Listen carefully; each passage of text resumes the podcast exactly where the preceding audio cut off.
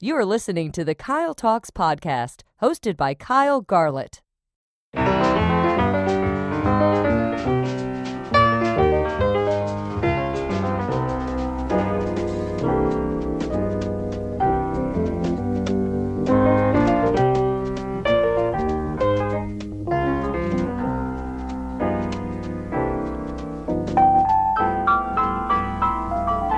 This is the Case Smooth Hour here on Kyle Talks Podcast. It's 14 minutes past the hour. This is, of course, the Vince Guaraldi Trio, the theme song to a Charlie Brown Thanksgiving, and to me, that is the official kickoff of the holiday season. It is not the holidays until Charlie Brown and the Peanuts Gang tells us it is. I absolutely love, uh, well, obviously a great pumpkin Charlie Brown, but then you get into the Thanksgiving uh, when Linus sits around and, and, tells the story of the first Thanksgiving. Uh, that's just phenomenal. And of course, uh, the Charlie Brown Christmas. The season is upon us. It is Thanksgiving. I am Kyle Garlett, and thank you for joining me for the special Thanksgiving edition of the Kyle Talks podcast. As we do with each episode, we start off with the survivor of the week. Now, I've often uh, you know, I was having a hard time this week discuss, d- deciding on who it would be the survivor of the week. It's obviously a big week. It's a special week. Um, and tr- trying to find an appropriate story that would kind of fit the mood of what Thanksgiving means to me. And I was having a hard time with that. So I decided that this week's survivor of the week goes out to everybody who is spending this holiday in the hospital. Now, I have spent a number of holidays in the hospital being treated for both uh, my, my, cancers, uh, well, all four of the two different kinds of cancers that I was, uh, uh the four different battles that, that is. And I've spent Thanksgiving, I've spent Christmas, I've spent birthdays in the hospital. And so I, I know what a tough time that is. I know how challenging that can be because you're already sick, you're already feeling uncertain. Um, life is uh, is at its worst at that moment, and then here it is. Everybody's out celebrating, especially a holiday like Thanksgiving, where where really it's centered around being thankful for the blessings in our lives, uh, taking stock of all of the good things that have happened to us, and it's a challenging thing to do when at that very moment those good things are really hard to find. Uh, you know, so um, I know what a tough time it can be. The hospitals do a phenomenal job, I got to say. Um, everyone that I've ever been in, uh, the hospital staffs are very aware of the uh, extra stress and strain that puts on patients to be in a situation where they are sick, battling their lives, maybe maybe afraid that this is going to be their last holiday season, and they're spending it in the hospital you know, even when they're visited by loved ones, they're still separated from loved ones because those those people will go home and they will be there alone in their thoughts at some point over the Thanksgiving night. Um, it's a challenging time, uh, but to all of you out there who who are in the hospital right now, you are surviving this. You will spend days at home again, um, and and really there is so much to be thankful for. Be thankful that that you uh, you have so many people right now dedicated to uh, to caring for you, nurses and doctors, obviously your friends and family, uh, trying to make sure that you have the best Thanksgiving possible. There is a, a, team of people right now. I mean, I just was reading about some breakthroughs in breast cancer therapies uh, here in the in, here in Europe. Um, just some amazing stuff going on. Lots to be thankful for, even when we are sick, even when we are alone um, there is so much to uh, so many blessings for us to take stock in and just to uh, to relish. Um, I remember uh, my first Thanksgiving after my heart transplant, and uh, and uh, what a, what a wonderful time that was for my family. Of course, I couldn't help but think of my donor's family who was also going through their first Thanksgiving without their loved one. I had my first Thanksgiving with my new life, and they had their first Thanksgiving with their new and um, uh, new worse life, the life that uh, was empty because of their loved one's passing. And so Um, it can be a tough time, but but it's also a time that we survive and we we move forward, and we thrive on, uh, because it is the Christmas season, and it is the season of miracles, the season of glad tidings, the season where we all come together and help one another. So for all of you in the hospital right now and spending this Thanksgiving eating hospital turkey, you are our survivors of the week.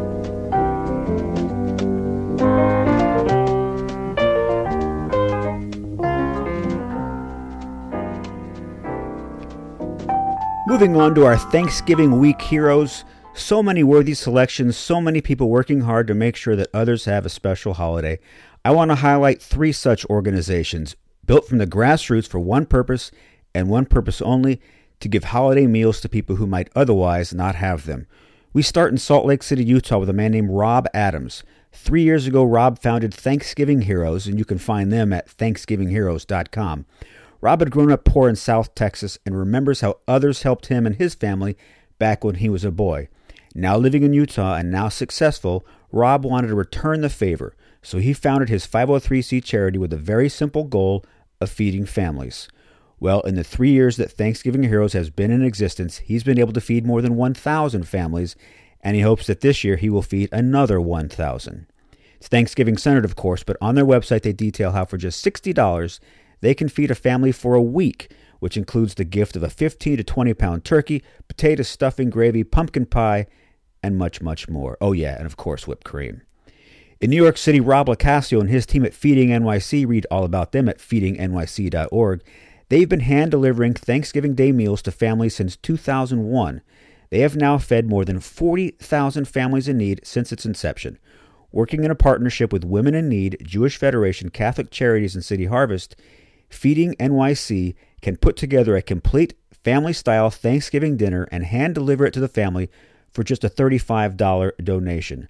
They are, of course, also powered by many great volunteers as well as those donations. And in Los Angeles, there's an organization called Food on Foot, whose mission it is to distribute food and sleeping bags to, to over 350 people in Hollywood on Thanksgiving Day. I know it's Southern California, but trust me, it does get cold at night in the winter, and those sleeping bags are every bit as important as the food. Food on Foot is completely self funded from private donations and relies strictly on volunteers. They also understand their mission goes well beyond Thanksgiving, also providing the vulnerable communities of Hollywood and LA with clothes, work opportunities, and ultimately they seek to help them transition into full time employment. You can find their website at foodonfoot.org, where you can also read about a number of the people that they've helped get off the streets and into complete self sufficiency. So we say a big thank you to Thanksgiving Heroes, Feeding NYC, and Food on Foot for going the extra mile to help those in need this Thanksgiving. You are our heroes of the week. And of course, you too can be a hero by volunteering for an, for an organization in your area. But a word of caution please don't just show up at a soup kitchen unannounced on Thanksgiving. You will not, you will not be the only one with that idea, and you may become more of a hindrance and less of a help please go through their normal volunteer channels so that the organization can help find the place most helpful to them. And please remember that on the day after Thanksgiving and every other day of the year, those communities in need will still exist. Lots of people think of helping the needy on Thanksgiving. Please don't forget about them by next Tuesday.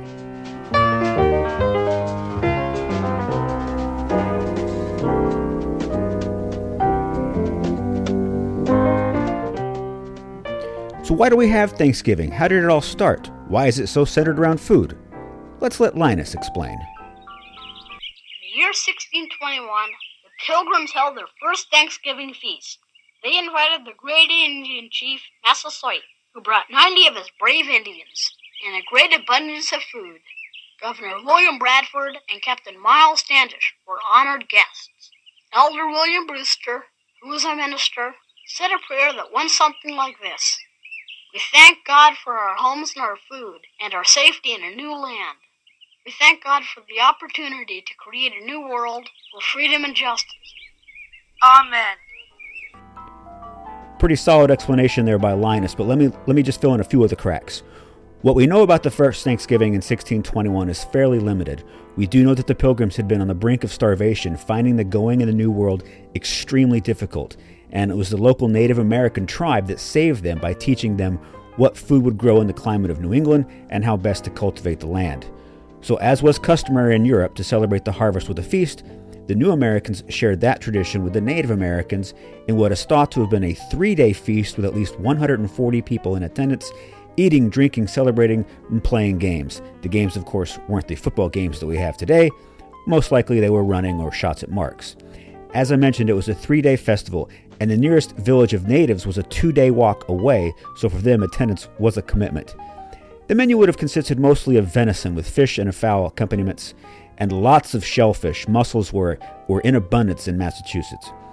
It was also the first autumn harvest for the Pilgrims, the first successful autumn harvest, so there would have been a bounty of onions, beans, cabbage, carrots, and corn, although corn removed from the corn husk and boiled and mashed into a corn meal. So, definitely not the corn that we think of today. Potato, potatoes had yet to make their way to the New World, so Grandma's famous buttery mashed potatoes were not there. Pumpkin, probably. Gourds were, were around a lot. Although they were not in the shape of a pie, wheat flour had yet to be a thing. Cranberries, being native to the region and a favorite food and source of dye for the natives, was most definitely consumed. One interesting thing to note about that first Thanksgiving it was another 10 years before the second Thanksgiving took place.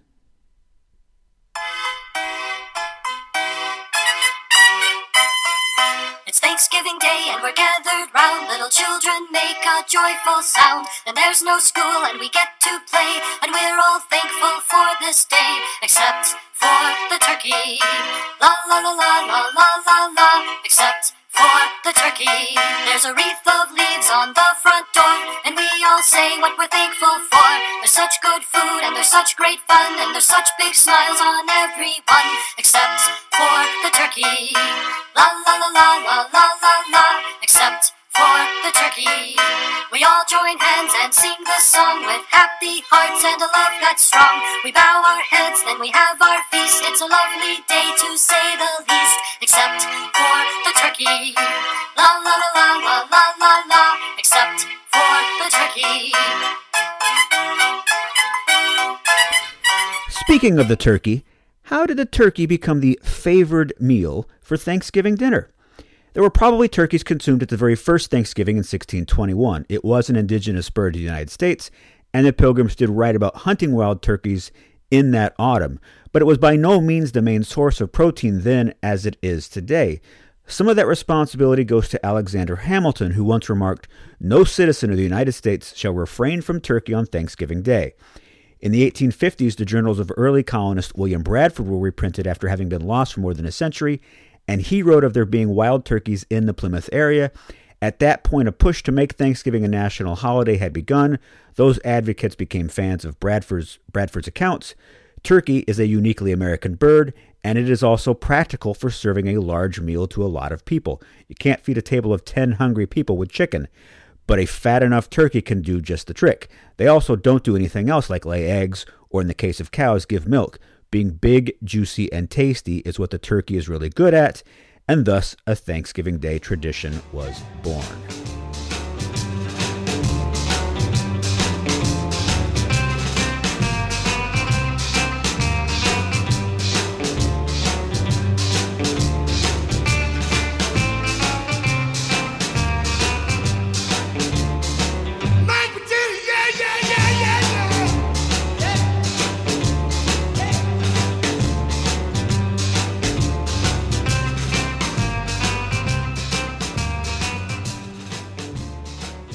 One can only assume that the late great godfather of soul, Mr. James Brown, was singing about mashed potatoes on Thanksgiving Day.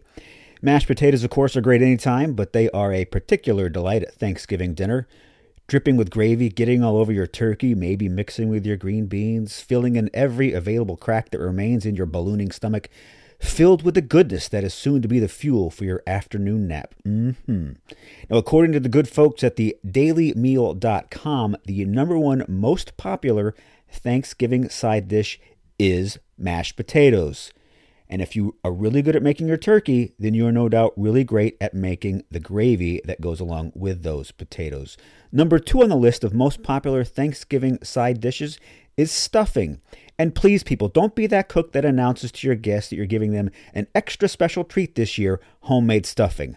No one wants that. We want stovetop stuffing or nothing. Who are you to think that you know better than the fine chefs at Kraft? Nobody, that's who. Stick with the stovetop. Now, number three on that list of most popular Thanksgiving side dishes is macaroni and cheese. Now, I love all things mac and cheese. When I was a kid, I even had a mac and cheese sleeping bag earned by submitting a copious amount of box tops of Kraft macaroni and cheese. But I confess I have never once had mac and cheese at Thanksgiving. Although, if you have lots of children at your table, I can imagine that a nice gooey helping of macaroni and cheese is quite the hit. Number four, we have rolls. Of course, some type of dinner roll is always a must. Number five, it's cranberry sauce. Now, I know I'm going to get some flack for this, but I don't really like cranberry sauce. Now, cranberry gel, on the other hand, the, you know, the stuff that maintains the shape of the can after it slides out and onto your plate, that I'm a fan of. That always makes an appearance at my Thanksgiving dinner table. Number six, green bean casserole, always a favorite for me. And that just edges out number seven, sweet potato casserole, which I'm not a big fan of, but I know that that's a big, big thing at Thanksgiving. Number eight, Brussels sprouts. Number nine, cream spinach. And rounding out the top 10 of the most popular Thanksgiving dinner side dishes is candied yams, at least according to the experts at thedailymeal.com.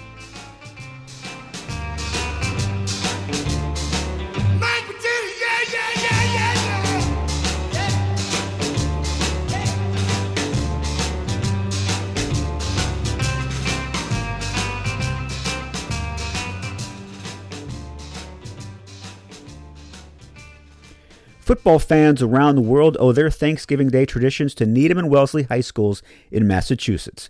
In 1882, it was these two schools that played the first ever Thanksgiving Day football game, a tradition that the two have continued ever since. When the NFL played its inaugural season in 1920, known officially at that point as the American Professional Football Association, there were six games that Thanksgiving holiday. By the time the Detroit Lions joined the tradition in 1934, only three games were played.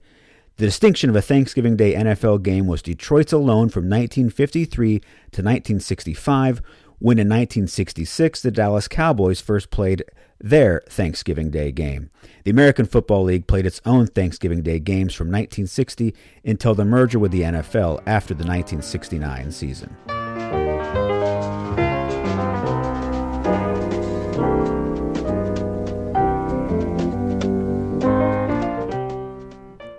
Of course, even though Thanksgiving traditions and celebrations in the United States go back to the 1600s, those were largely regional celebrations scattered around the fall on the calendar. It wasn't until the Civil War, when the country was in its most dire and divided state, that we all came together as a nation for a moment of reflection and gratitude together at the behest of President Abraham Lincoln. This was his official proclamation as delivered on October 3, 1863. The year that is drawing toward its close has been filled with the blessings of fruitful fields and healthful skies. To these bounties, which are so constantly enjoyed that we are prone to forget the source from which they come, others have been added which are of so extraordinary a nature that they cannot fail to penetrate and soften even the heart which is habitually insensible to the ever watchful providence of Almighty God. In the midst of a civil war of unequaled magnitude and severity, which has sometimes seemed to foreign states to invite and to provoke their aggression, peace has been preserved with all nations, order has been maintained, the laws have been respected and obeyed, and harmony has prevailed everywhere except in the theater of military conflict, while that theater has been greatly contracted by the advancing armies and navies of the Union. Needful diversions of wealth and strength from the fields of peaceful industry to the national defense have not arrested the plow, the shuttle, or the ship. The axe has enlarged the borders of our settlements, and the mines, as well of iron and coal as of the precious metals, have yielded even more abundantly than heretofore. Population has steadily increased, notwithstanding the waste that has been made in the camp, the siege, and the battlefield, and the country, rejoicing in the consciousness of augmented strength and vigor, is permitted to expect continuance of years with large increase of freedom. No human counsel hath devised, nor hath any mortal hand worked out these great things. They are the gracious gifts of the Most High God, who, while dealing with us in anger for our sins, hath nevertheless remembered mercy. It has seemed to me fit and proper that they should be solemnly, reverently, and gratefully acknowledged as with one heart and one voice by the whole American people. I do therefore invite my fellow citizens in every part of the United States, and also those who are at sea and those who are sojourning in foreign lands to set apart and observe the last Thursday of November next as a day of thanksgiving and praise to our beneficent Father who dwelleth in the heavens. And I recommend to them that while offering up the ascriptions justly due to him for such singular deliverances and blessings, they also do with humble penitence for our national perverseness and disobedience, commend to his tender care all those who have become widows, orphans, mourners, or sufferers in the lamentable civil strife in which we are unavoidably engaged, and fervently implore the interposition of the Almighty hand to heal the wounds of the nation and to restore it, as soon as may be consistent with the divine purposes, to the full enjoyment of peace, harmony, tranquility, and union.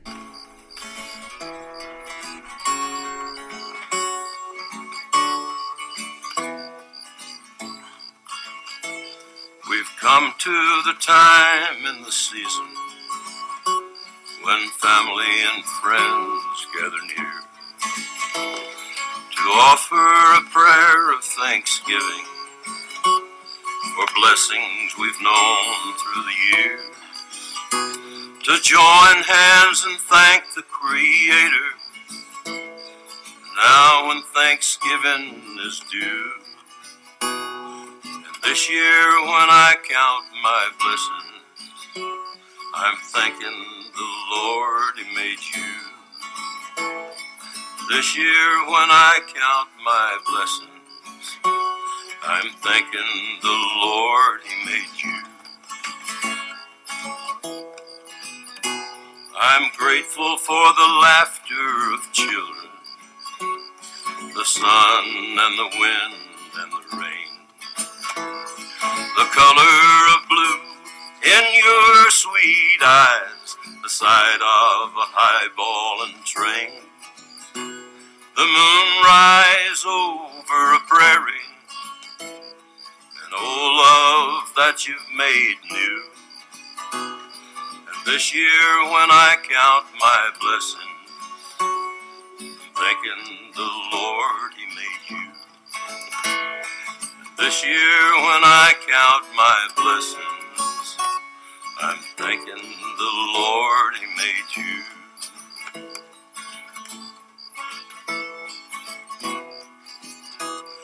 And when the time comes to be going, it won't be in sorrow and tears. I'll kiss you goodbye and I'll go on the way, grateful for all of the years. I thank for all that you gave me, for teaching me what love can do. And Thanksgiving Day for the rest of my life, I'm thanking the Lord He made you. Thanksgiving Day for the rest of my life, I'm thanking the Lord He made you.